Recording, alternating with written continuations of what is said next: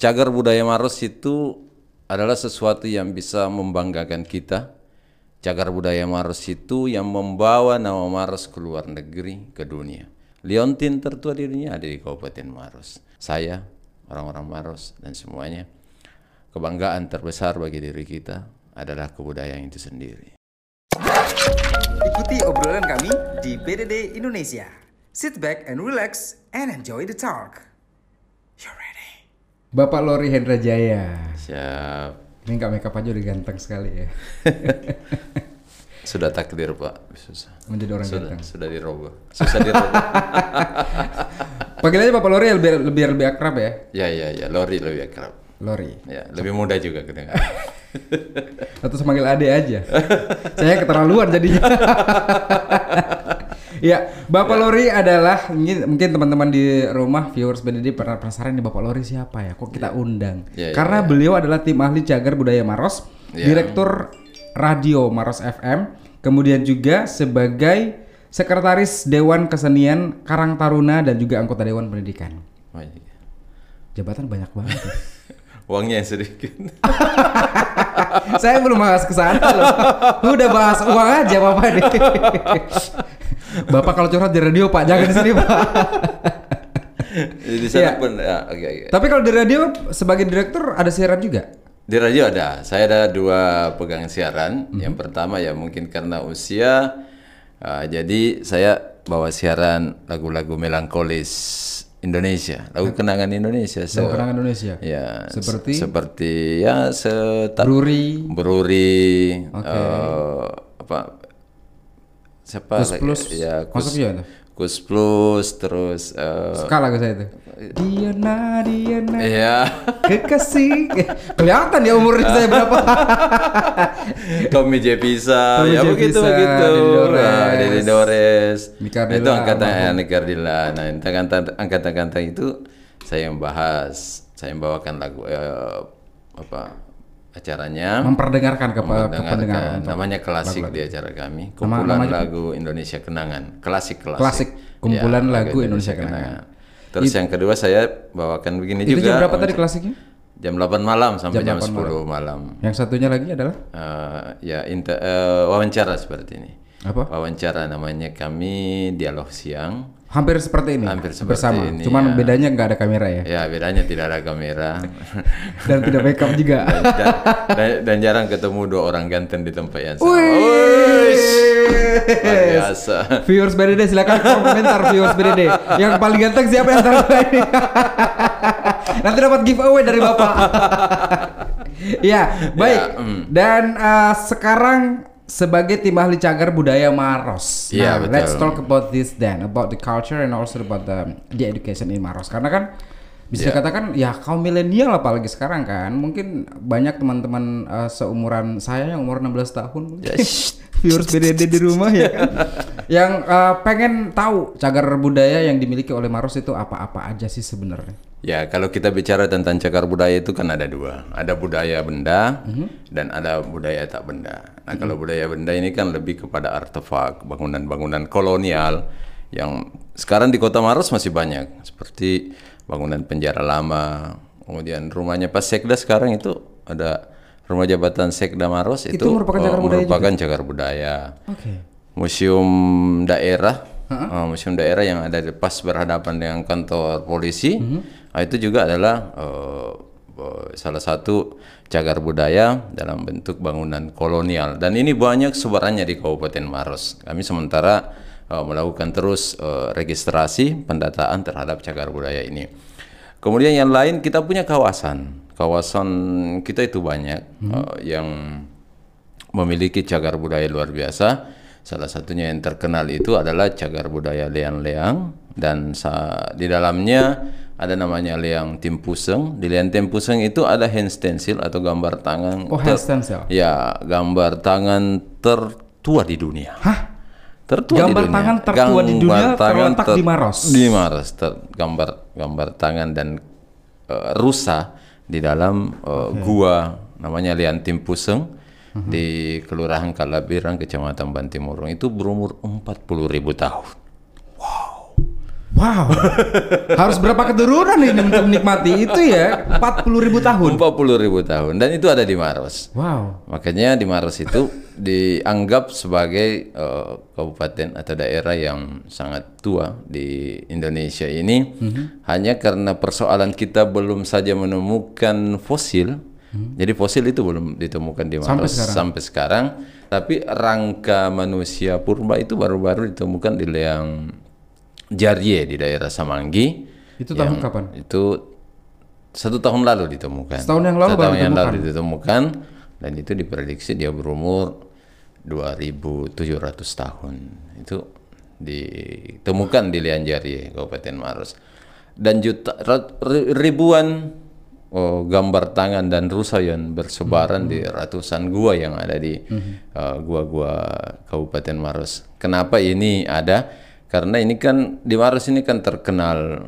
Jadi gua kita itu Kars kita itu itu kan dihuni oleh eh, manusia-manusia purba yang ada di Maros. Sampai kita juga di sini ditemukan eh, semacam bukan fosil tapi dia barang tua nama dari beras.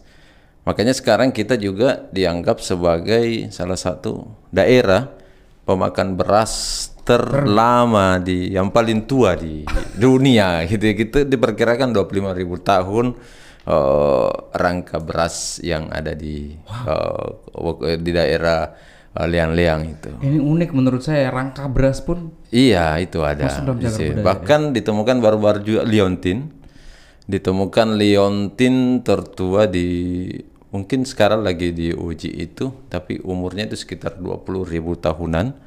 Berarti nenek moyang kita dulu memang sudah mengenal sekali yang namanya Iya, eh, perhiasan-perhiasan, perhiasan. Dia sudah mengenal. kalung, Iya, sudah. Jadi kalau saya gaya begini, nenek moyang saya juga dulu dari gaya, dari dulu memang gaya begitu. Ah, pakai liontin juga. liontin love love yang bisa dibuka jangan-jangan nih dalam gambar istri. itu belum ditemukan itu waktu.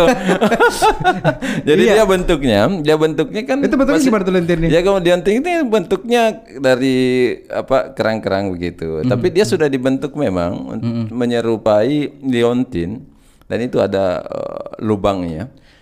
Jadi memang dianggap bahwa itu adalah perhiasan, Liontin, perhiasan perhiasan yang digunakan oleh eh, Nenek moyang nenek dulu gitu moyang ya? kita. Jadi bayangkan ini orang Maros. Jadi kalau anda dapat orang Maros eh, memang punya gaya yang luar biasa, itu kan nenek moyangnya memang sudah gaya Mhm. Sudah dari dulu, itu, sudah seperti gitu itu. ya. Keturunannya memang, keturunan gaya, keturunan gagah. gitu. saya mundur deh kalau begitu. kalau berbicara masalah gaya dan gagah, gaya mungkin saya masih bisa ikut ya kalau gagah sudah takdir saya seperti ini. Iya, ini liontin tersebut ya. Itu kalau Iya. kita bicara masalah perhiasan kemudian apa segala macam yang mungkin digunakan oleh nenek moyang dulu gitu kan. Iya. Itu liontin itu terbuat dari mana? Ada yang Apakah terbuat dari emas atau perak atau Oh apa? enggak, dia terbuat dari eh, apa? eh, batu-batuan ya atau Dan dan ya. dan dimuseumkan dan sekarang. itu dimuseumkan. Ya, Anda boleh jalan-jalan di museum daerah. Mhm. Ada juga yang ditaruh di museum Lagaligo di Makassar. eh, dan itu terus menjadi penelitian sampai sekarang. Dari Maros ini memang eh, ruang penelitian purbakala yang Mhm. eh, cukup cukup disegani. Cukup disegani. cukup Nah. disegani karena memang eh, di Maros ini banyak banyak apa banyak eh, hal yang bisa diteliti sekenaan dengan benda kepurbakalaan itu. Ada yang unik satu. Eh, ada namanya Maros Point. Maros Maros Point. Maros Point itu anak panah yang terbuat dari batu, yang runcing. Nah itu hanya ada di Maros. Dikenal memang di dunia, di dalam dalam dunia kearkeologian itu memang namanya Maros Point dan hanya ada di Maros itu. The only one gitu ya, Iya, cuma ada di iya, Maros. hanya ada di Maros. itu salah satu benda yang ditemukan di dalam mm, ne- ya apa, masa megalitikum. Masa megalitikum Iya, dan itu ditemukan Maros bukan Point tersebut. di Maros Point. Itu banyak sebarannya. Ada di Leang, ada di Malawa, ada di mana. Itu banyak sekali. Dan itu adalah alat yang digunakan oleh orang dulu ya, Hmm. purba untuk oh, berburu. Dari segi kacamata Bapak Lori sendiri Iya. melihat di kaum anak-anak milenial saat ini, Iya. teman-teman di luar sana aware gak sih dengan cagar budaya yang dimiliki oleh Maros yang begitu kuat, begitu kental, yang bahkan bisa dikatakan sebagai kebanggaan orang Maros, ya kan? Cagar budaya salah satunya adalah yang tertua di dunia, bahkan mungkin pernah diklaim sama negara lain gitu kan? Ya. Negara apa yang pernah klaim? Kalau kita tidak pernah meng- eh, negara negara yang mengklaim tertua itu Spanyol. Spanyol. Dirinya ada gua di sana. El Castillo ya kalau tidak salah namanya itu. Tapi ternyata Tiga- Maros itu tiga, bahwa itu puluh sembilan ribu. tiga puluh sembilan ribu, nah kita empat puluh ribu Kita tahun. empat puluh ribu tahun. Oke, kita- berarti Maros lebih tua daripada Lebih tua dari Spanyol Spanyol, itu. Ya. Tapi orangnya masih muda-muda yang banyak. Nah, saya mau menjawab pertanyaan ini menarik ini. Yes, kenapa? Karena anak-anak muda kita, milenial kita sekarang kan sudah dipengaruhi oleh sesuatu yang sangat luar biasa. Yes. Lebih kencang dari corona ini. Era modernisasi. Era modern sehingga melupakan hal-hal yang harusnya membanggakan dirinya. Jadi anak-anak muda yang care ke benda budaya, cagar budaya, itu adalah anak-anak muda yang memang pada yang apa lagi namanya? Karena bawaan apa, ada stimulus dari keilmuannya begitu. Karena dia kuliah di arkeologi maka dia care. Oke. atau karena dia memang hidup di uh, seputar orang-orang yang cinta benda pusaka dia care dan sebagainya. Sebenarnya jumlahnya sih di Maros masih banyak. Masih, lumayan lah masih masih Untuk lumayan. kaum milenial tersebut? kaum kaum milenial masih lumayan. Masih ya kami uh, banyak berhubungan dengan beberapa lembaga lembaga adat ini kan masih hidup di Maros. Lembaga adat. Jadi Hmm, lembaga adat itu di beberapa kerajaan tua di Maros itu masih hidup dan memelihara benda. Termasuk sanggar-sanggar ah, sanggar masih sanggar masih Sanggar seni, sanggar bagus ya.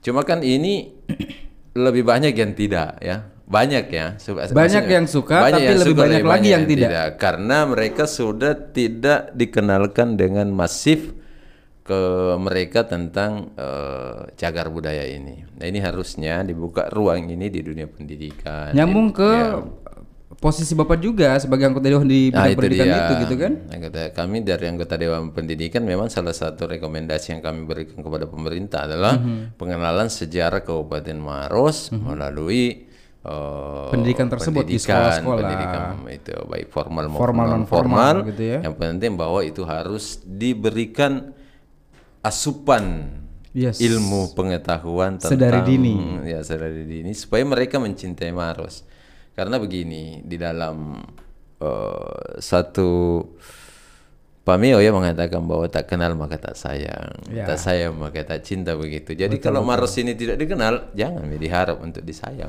Mhm. jangan diharap untuk dicinta. Tapi kalau anak-anak muda ini mengenal Maros secara baik, dia kenal tadi eh, Lian Timpusan dia kenal, Lian Jaria dia kenal, Mhm. Lian dia kenal, Raman-Raman dia kenal, dan jutaan hand stencil yang ada di kawasan itu dia kenal, maka dia akan pasti akan menyayangi Maros. Kenapa? Karena bangga. dia tidak mendapatkan sesuatu yang mengalahkan Maros di dunia ini dalam cita rasa kebudayaan tersebut. Gitu. Nah, Belum bicara ben- belum bicara kita eh, apa kebudayaan tak benda. Yes. Kita punya syair-syair yang bagus. Kita punya cerita rakyat yang banyak.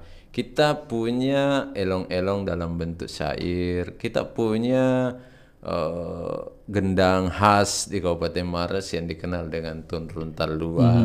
Kita punya tari, kita punya banyak dan itu kalau kita kenal itu akan melahirkan rasa sayang yang sangat hebat untuk Kabupaten Maros. Maros ini terus terang saya adalah pendatang eh, di Sulawesi Selatan Ya ya. ya. dan saya melihat Maros memang sangat-sangat eh, potensial untuk Iya. bisa kita banggakan dan kita bawa ke dunia. Karena beberapa waktu yang lalu kita sudah kedatangan beberapa tamu yang memang tamu-tamu luar biasa yang berasal dari Maros. Ya ya Gitu ya. ya. Jadi bisa dikatakan bahwa kabupaten ini adalah kabupaten yang tidak bisa dipandang sebelah mata termasuk cagar budaya tersebut. Cagar budaya. Apabila kaum milenialnya yang mungkin sekarang selebgram selebgram bisa dibilang seperti itu kan ya, mereka bisa menjadikan dijadikan apa ya? Bukan dijadikan sih, mereka bisa menjadi Ya. sarana untuk memperkenalkan cagar budaya kepada dunia. Iya Harusnya betul seperti betul. itu. Harusnya begitu. Karena kan selebgram, Iya. ya kan biasa di Instagram gitu kan, Iya, iya, iya. itu kan enak sekali karena pada Iya. saat Instagram everybody can access, Iya. semua orang bisa akses ke dalam Instagram tersebut dan Iya. ketika si selebgram tersebut memperkenalkan cagar budaya ke Iya. luar negeri bahkan Iya. ke dunia Iya. ini sangat membantu ke, eh, pemerintahan kabupaten harusnya yang ada di Maros. itu. Yang harusnya terjadi. Itu Harus yang kita mungkin harapkan. Ya. itu yang kita harapkan. Jadi adik-adik pada kaum milenial ini yang selegram ini jadikanlah kebanggaan itu itu yang diposting keluar diberikan sedikit caption. Inilah kebanggaan daerahku. Kalau Foto misalnya OOTD gitu kan, outfit of the day, terus foto di mana. Nah, foto latar belakang apa kalau di liang-liang itu kan cantik sekali itu latar belakang ini eh, Cars. Aha, latar belakang Cars itu sebagai gugusan Cars terbaik terindah kedua di Terindah dunia, kedua di dunia. setelah Cina. Nah, itu, harusnya difoto, kemudian itu difoto, di-upload. di-upload, kasih pasang caption. Ah, si caption. Caption apa kira-kira yang cocok nih? Ah, biar Untuk memperkenalkan biar budaya Maros. Bangga menjadi orang Maros. Panjang banget pak captionnya. Oh, sorry, hashtag. Saya berbicara hashtagnya. Oh, hashtag. Iya, sorry. Saya yang Oh, salah. hashtag. Maaf. itu caption ya. Iya. Kalau caption dipasang seperti Iya. itu. Oke, tapi kalau hashtagnya bilang aja Hashtag apa? ya eh, apa eh, Kars ter- terindah kedua. Kars terindah ya. kedua yang paling penting ya. adalah cagar budaya Maros. Ya, itu cak- ah, ya. itu juga hashtag lagi. Yes, cagar budaya Maros. Kan tiga kata aja tuh. Iya, gitu. Nih teman-teman viewers di rumah tuh, terutama di Maros nih, Iya. atau bukan ataupun yang bukan dari Maros. Kalau Iya, datang iya, ke iya. Maros, foto-foto di mana di Iya. cagar budaya tersebut, Iya. jangan lupa hashtagnya. Hashtagnya apa pak? Ngomong dong sama. Ya, hashtagnya cagar budaya Maros. Hashtag cagar budaya Maros. Nah, Asik, tuh gitu. ya kan. Iya. Jadi ada cara kita untuk memperkenalkan eh, memperkenalkan cara budaya kita melalui teman-teman selebgram, saya, saya betul. ya kan? Ramang-ramang itu banyak yang mengatakan bahwa ramang-ramang itu dia ju- dijuluki sebagai eh, surga dunia katanya ya. Karena begini, ramang-ramang itu kan objek wisata yang memadukan antara Kars Dan kemudian jalur eh, sungai Alam dan gitu ya. hamparan hamparan eh, padang yang dilatar belakangi oleh eh, Kars itu sendiri. ini kalau diibaratkan perempuan seksi banget Wush. pasti nih. Luar biasa. Seksinya minta ampun ya. Dia eksotik. Exotic. Sama dengan eh apa? Sekarang eh, budak eh, apa? Dinas pariwisata kan ambil eh, apa lagi namanya? Dia punya moto sekarang itu. Apa itu? Eh, Maros exotic place in Celebes. Wih. Nah, gitu. Karena eksotik yang seperti tadi itu. Eksotik, lebih eksotik, lebih cantik daripada Eh, Sas, maaf ya. maaf ya, Sas. Iya, tapi kalau berbicara masalah kebudayaan, cagar budaya, Iya. kita menyerempet lagi dengan em, apa namanya kaum milenial, Iya, gitu iya, kan, iya, anak muda anak muda zaman sekarang. Kalau kita menyerempet ke anak sekolah, mungkin ya bisa kita bikinkan lomba atau segala macam cerdas cermat yang sudah sekarang sudah redup gitu kan. Iya. Kita kita angkat lagi mungkin dengan memperkenalkan em, ke mereka melalui kuis-kuis itu ataupun eh, melalui selebgram selebgram tadi. Kemudian Iya, iya, kita iya. bikin kuis segala macam. Kenapa saya jadi bintang tamunya di sini ya? bikinkan kuis. Enggak, saya saya beride aja, Pak. Kira, Nanti saya sambung idenya. Ya kan? Ya, mm. Nah, kita bikinkan kuis, kemudian Iya. kita eh, kita menggunakan hashtag tadi, bikin Iya. lomba, kemudian ada giveaway. Sekarang kan zamannya Iya. giveaway kan? Hmm. Orang-orang kalau bikin eh, buka Instagram, "Ah, ada giveaway, ada hadiah. Mereka pasti ngotot pengen ikut. Iya. Mereka pasti ada em, eh, apa namanya? optimisme untuk menang. Gitu kan ketika ada seperti itu, mereka masuk itu juga se- secara tidak langsung memperkenalkan cara budaya kita ke oh, di dunia gitu kan. Misalnya mungkin mereka diminta untuk foto dengan gaya sekeren mungkin dengan menggunakan pakaian apa terserah OOTD-nya yang penting harus dicagar budaya backgroundnya cagar budaya ter- tadi gitu Ya, jadi tahun lalu itu kami sudah bikin programnya Oh, Baiklah. dengan dinas pariwisata Mhm. dan itu kami lombakan lomba foto museum. Mhm. Kemudian kami untuk anak sekolah kami buat satu program namanya museum masuk sekolah. Jadi semua yang ada di museum itu kami sosialisasi di sekolah. Kami keliling sekolah untuk memperkenalkan benda budaya kita. Kemudian untuk anak-anak milenial atau anak-anak yang care dengan benda pusaka kayak badi itu, badi atau koin-koin yang lama, uang-uang tua, itu kami berikan lomba. seperti Ya, ya memang kami buat pameran dan lomba itu, lomba cagar budaya. Sitawa lala lipa. oh ada memang seperti itu ya Ada gitu. itu namanya apa dalam bahasa Bugis Sitobo Sitobo Lalalipa itu Lalalipa. Makassar. Sitobo Lala- Lalalipa kalau bahasa Bugisnya itu itu biasanya berarti lomba apa dong ke kaum milenial? itu tadi lomba-lomba itu. Cuma yang ikut kan rata-rata umur 40-an ke atas. Masih yang milenial masih menjadi eh, penikmat. Tapi kami sudah syukur kalau Ada dia hadiah tapi ya? Uh, hadiahnya lumayan kemarin. Hadiahnya Mungkin hadiahnya bisa foto bareng sama MC atau host yang tampan ini. Tidak memang hadiahnya jutaan itu. Jutaan, Iya, lomba itu kami beri ini. Terus kami kerjasama dengan eh, lembaga kebudayaan Mhm, membuat sosialisasi dan itu alhamdulillah tahun ini kami akan melakukan lagi. Nah ini Tahun dia, ini, tahun- apakah tahun- atau apakah dia rutin atau Iya. cuman stop sampai di situ saja? kita kita mungkin dalam tiga tahun ini melakukannya. Ini kan karena pandemi jadi terundur, jadi mungkin bulan-bulan 11, 10 atau 11 kami kembali keliling sekolah untuk ini. Kami menawarkan sebenarnya ide kepada para pelaku jasa usaha pariwisata Yes. yang yang punya travel travel itu untuk menjual paket yang ada di Maros. Misalnya, ini kan bagus ini.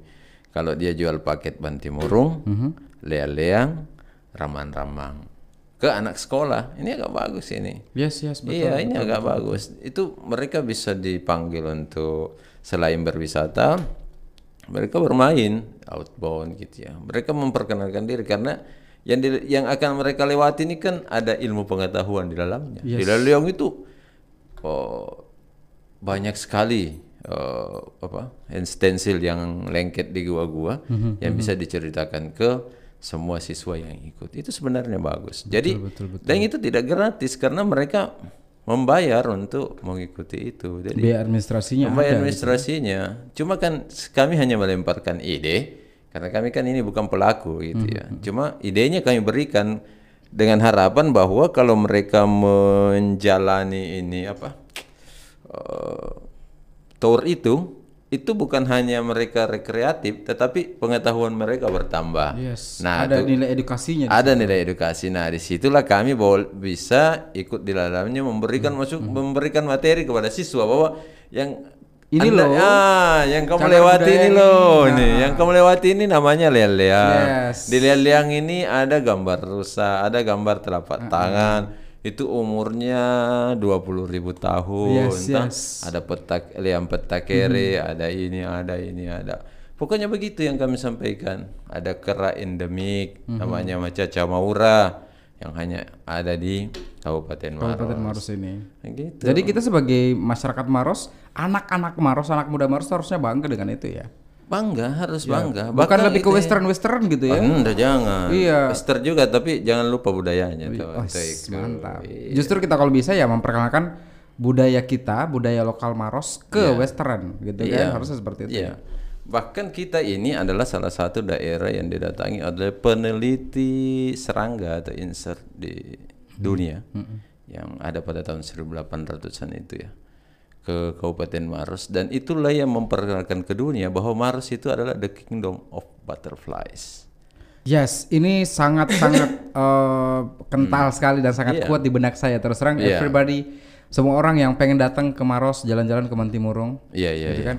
Kamu ngapain sih ke Bantimurung? Pengen lihat kupu-kupu. Iya. Jadi saya selalu bertanya, hey, what's wrong with the butterflies in Maros? Kenapa harus kupu-kupu yang dikunjungin di sana gitu? Iya. Karena memang ini adalah daerah persinggahan dari rotasi kupu-kupu di seluruh dunia. Wow, this is the answer Iya. guys. Jadi teman-teman kemarin yang nanya ke Sigal tuh ta- akhirnya tahu sekarang kan? Iya. Ternyata Maros dikenal sebagai em, apa namanya letaknya kupu-kupu. Datanya kupu-kupu Itu adalah itu. karena tadi di itu. Bantimurung. Dijulukin sebagai apa tadi barusan? The Kingdom of The Kingdom Butterflies. of Butterflies. Wow. Kerajaan dunia. Yes, Kerajaan, kerajaan kupu-kupu. kupu-kupu. Berarti kalau misalnya kamu cari kerajaan kupu-kupu di dunia ke Maros. Kemaras. Ini dan kita punya dan kita punya Bapak mau minum dulu Pak. Minum dulu Pak. Ini hostnya agak gila sekarang. Tidak apa-apa kita sama-sama gila sebenarnya. Cuma saya sudah towat sedikit. Saya belum berarti dong. Bapak secara tidak langsung menyampaikan ke viewers do, eh, BDD dong di rumah. Ini hostnya gila nih beneran. Jadi begini. Iya silakan. Jadi eh, kita punya spesifik sendiri. Mhm. Kita punya satu spesifikas spesifik uh, kupu-kupu yang hanya ada satu di dunia di Bantimurun namanya uh, Papilio blumei. Papilio Papilio Papilio blumei. belum itu dari bahasa mana tuh? Itu kan bahasa Latin ya, tidak diproduksi di sini. Tapi, tapi dia satu jenis uh, satu jenis uh, kupu-kupu dari apakah namanya Latinnya dari Papilio. Papilio blumei-nya itu yang ada. Papilio kan banyak. Yes, Tapi tidak ada papilio su, apa sigelo, sigel, tidak ada papilio lori, papilio apa tidak ada. Dia Sigel pak, bukan sigel, kok sigel? sigel itu dari Zimbabwe pak. Oke, ya Ah, Papilio. itu ada uh, papilio uh, blumei. Memang eh, kita punya spesifik di Maros. Dari sekian ribu spesies yang ada di Maros. Jadi bulan-bulan pernikahan kalau eh, teman-teman mau melihat, saya lihat kameranya. Iya, ya, monggo, monggo. Ini gak Ah. kalau mau melihat di radio ya, soalnya. iya. kalau mau melihat perkawinan kupu-kupu yang ada di Maros datang di akhir musim kemarau sekarang ini sebenarnya Akhir musim kemarau, kemarau untuk masuk musim hujan mereka tuh pasti akan kawin. oh mereka akan kami kawin mawin tapi dia tidak di, di- dia tidak di air terjun yang pertama Kawin dia di air terjun ya? yang kedua itu jumlahnya ribuan di sana Habis kita syuting mungkin saya bisa dibawa ke sana jalan-jalan. boleh Kosong kan ya nanti jadwalnya. Kapan lagi jalan-jalan bersama dengan bapak langsung gitu kan dianterin ke budaya-budayanya, cari Ah, betul. budayanya. Betul. Ini kupu-kupu berarti bisa dikatakan sebagai em, apa namanya salah satu maskot di Kabupaten Maros ini. Salah satu gitu ya. Bukan hanya salah satu, tapi, hampir seluruh kegiatan yang ada di Maros ini maskotnya selalu kupu-kupu. Maskotnya selalu kupu-kupu. Maksudkan selalu kupu-kupu. Nah pilkada ini kebetulan karena sudah sekian lama maskotnya kupu-kupu, sekarang maskotnya adalah eh Macaca Maura. Saya jangan-jangan ini saya curiga nih.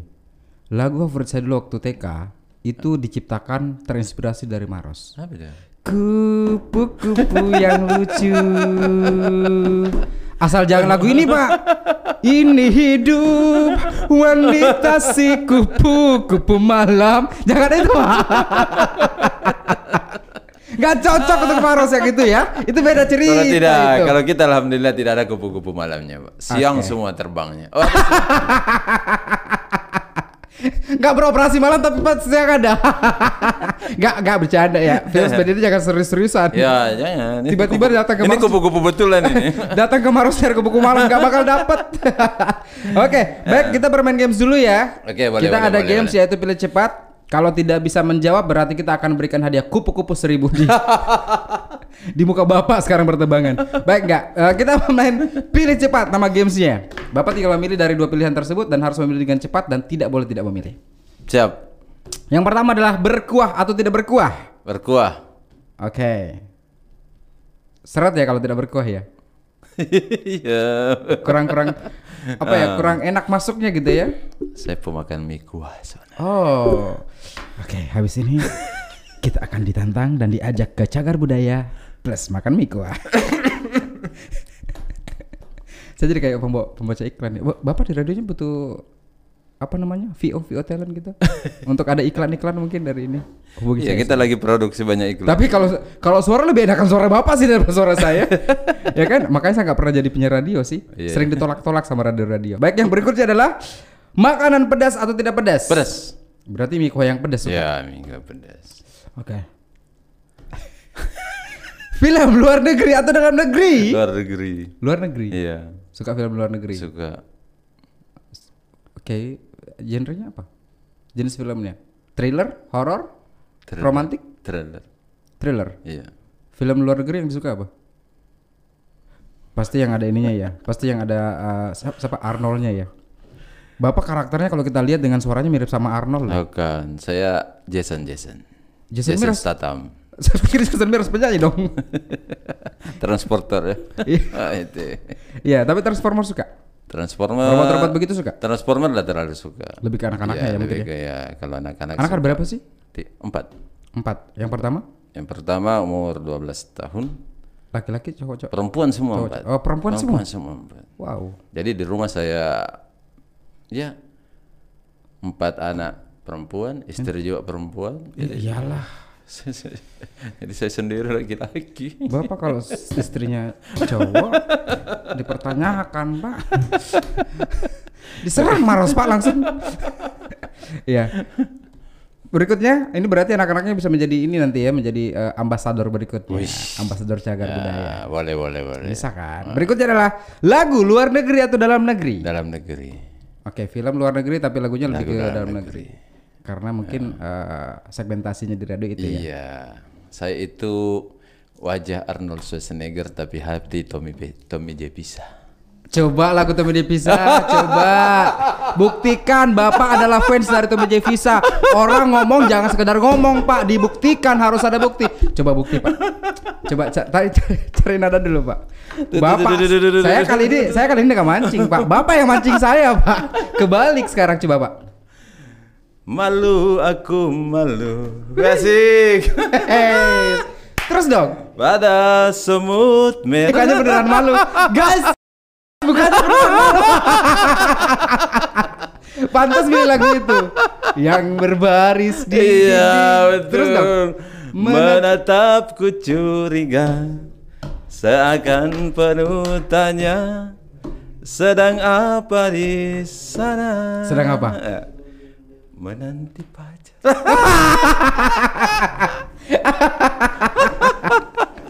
Oke, terakhir pertanyaannya Ya. terakhir adalah Oke, dicintai atau mencintai? Mencintai.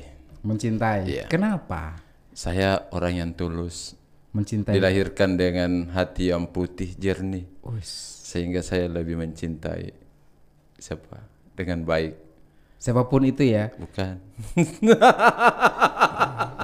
Kok bukan? Maksudnya dicintai, mencintai itu bukan berarti harus Ya. mencintai eh, kepada istri aja ter Ya, tercipta, tapi mencintai ke sesama, sesama, sesama. se- secara umum gitu ya. Cinta dalam arti luas. Mhm, Saya lebih lebih ditakdirkan memang oleh Tuhan untuk lebih banyak memberi daripada banyak diberi. Makanya lebih Lebih banyak mencintai Daripada daripada dicintai. dicintai.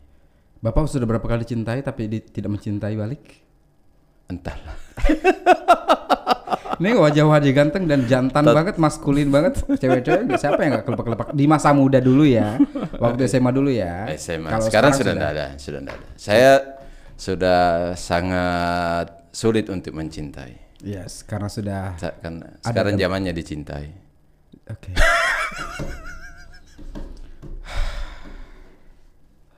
Lanjut. Hening cipta dulu Pak. Bentar. Saya makin sakit kepala dengar Bapak ngomong Pak. Tapi luar biasa loh. Iya. Kata-kata Bapak itu beneran ya seperti itu memang harus dicontoh oleh teman-teman di luar sana gitu ya. Iya. Ya. Kesimpulannya apa nih? Kesimpulannya adalah Bapak simpulkan dengan cara memberikan saran kepada teman-teman terutama anak-anak kaum milenial. Sampaikan ke mereka cara melestarikan cagar budaya dan cara mencintainya seperti apa. Karena ini yang bisa dikatakan bahwa inilah yang tergeser dari kaum milenial saat ini dan harus kita kembalikan Ya. ke mereka bahwa cagar budaya ini kita sangatlah kaya. Kita kaya dengan itu. Ya. Silakan. Saya ingin mengatakan kepada anak milenial ya, adik-adik ya. Ini saya tidak mau bilang anak-anak. Tapi adik-adik ya, mencintai cagar budaya Maros itu adalah sebenarnya kita mencintai diri sendiri. Budaya Maros, cagar budaya Maros itu adalah sesuatu yang bisa membanggakan kita. Cagar budaya Maros itu yang membawa nama Maros ke luar negeri, ke dunia. Di WHO saja sekarang sudah terkenal dengan lukisan tangan tertua di dunia. Itu ada di Kabupaten Maros. Liontin tertua di dunia ada di Kabupaten Maros. Dan kita harus mengetahuinya. Kita kenali Maros. Kita sebar banyak tentang Maros di media sosial dan dengan itu mungkin itu yang bisa kita lakukan sedikit untuk mencintai Kabupaten Maros. Dan seperti itu kita sama-sama saya, orang-orang Maros dan semuanya kebanggaan terbesar bagi diri kita adalah kebudayaan itu sendiri. Karena bangsa yang besar adalah bangsa yang memelihara budayanya. Dan Maros memelihara budayanya. Saya Sigal dan Pak Lori maju untuk Maros. Nggak ya. Lori masuk akal, saya nggak masuk akal banget untuk maju di sini ya. Baik. Ya, ya, ya. Bapak kenapa tiba-tiba serius Pak pandangannya Pak? Ada unsur-unsur nih. Lagi- Jangan-jangan nih. Lagi blank. lagi lagi tren itu. Yes. Nah, makanya Takut keceplosan. Saya aman-aman aja nih. Kalau kita bicara. Yes, ya. terima kasih banyak sudah hadir di Ah. sini. Uh, kita di podcast walaupun nuansanya mungkin sedikit berbeda dengan radio Anda, tapi Iya. setidaknya kami ingin mempersembahkan apa yang bisa kami persembahkan kepada viewers BDD. Bahkan Iya, iya. semoga ini akan ditonton oleh uh, semua orang di Indonesia. Kalau untuk seluruh dunia sih kita belum yakin ya karena merepotkan editor saja nanti untuk pasang subtitle bahasa Inggris. Ya, Sigal pamit mundur. Pak Lori juga terima kasih banyak Tunggu sudah dulu, hadir. Saya sebenarnya mau baca puisi nih. Oh, oke, baiklah. Aduh, baca puisi cinta ya. Dari sekian episode di di studio kita, ini adalah tamu yang pertama menantang hostnya. Beda ya, biasa host yang nantang tamu loh. Silakan Pak Lori. Baik Zigel ya. Yes. Saya baca puisi karena tadi Anda menanyakan tentang cinta. Saya sampai sekarang masih sering membuat puisi-puisi. Masih sering? Masih sering membuat puisi-puisi tentang Oke, cinta. oke. Karena saya menganggap itulah yang paling indah di dunia. Wow. Saya bacakan satu puisi yang Bentar dulu Pak. Mohon maaf viewers BDD yang cewek ya. Bapak Lori sudah punya tiga, empat anak, satu istri, cantik, cewek. dan perempuan semua. Yes, silakan Pak. Saya buatnya tahun lalu di bulan Agustus. Kopi hitam tanpa gula, tapi mungkin dengan cinta. Terima kasih atas kesan yang kau kirimkan pada segelas kopi hitam tanpa gula. Kau mengirimkan pahit dalam geliat air dan kopi dan aku meneguknya dengan paras basah dan penuh keterkejutan. Kau mungkin mengira ini sangat pahit, tapi manis wajahmu kukirimkan ke dalamnya, hingga tak seorang pun tahu betapa manis itu adalah milikku. Kopi hitam dan pahit adalah pesan hidup, bahwa betapapun pahitnya kehidupan harus dijalani. Sebab dalam pahit ada jutaan pelajaran. Pahit simbol kegetiran, kekalahan, atau mungkin kegagalan. Tapi pahit adalah tanjakan menuju sukses. Bertahan dalam kepahitan adalah manis yang sesungguhnya. Kau ingin menyampaikan pesan, proses pahit berbuah manis akan lebih indah dari manis yang tak berproses pahit. Kau cerdas perempuanku, aku mengagumimu. Sebab kupahami, kopi pahit yang kau seduh itu tak kau berikan gula, tapi kau mungkin saja, tapi mungkin saja kau berikan cinta dan aku meneguknya dengan penuh rasa sayang. Maka terima kasih untukmu di setiap malam dan setiap siang karena kau telah abadi dalam pesan yang mendalam ini. Maros Agustus 2018. Dua tahun yang lalu harus. 2018 dua tahun yang lalu. Oh dua tahun yang lalu. Matematika saya agak sedikit ini. Di SMA dapat 4 saya. Tapi guru saya tidak nonton pasti. Oh, udah pasti nonton. Nanti kita akan kirim linknya ke, ke beliau. Bapak tolong nonton, Pak. Ini adalah didik Bapak waktu SD, Pak. Baik, saya kalau tadi Bapak baca puisi, saya juga tidak mau kalah. Oke, silakan. Saya pengen bacakan pantun. Wah, ini satu-satunya host yang menantang narasumbernya. Udah sering sih, Pak. Oh, serius, serius. Bapak aja yang, Bapak yang sebagai narasumber pertama Pak yang nantang hostnya, Pak. Oh, iya, iya. Baik, untuk viewers BDD di rumah, ini pantun untuk Anda. Ya, ya, ya. Tali pernikahan diikat sumpah. Sekian dan sampai jumpa.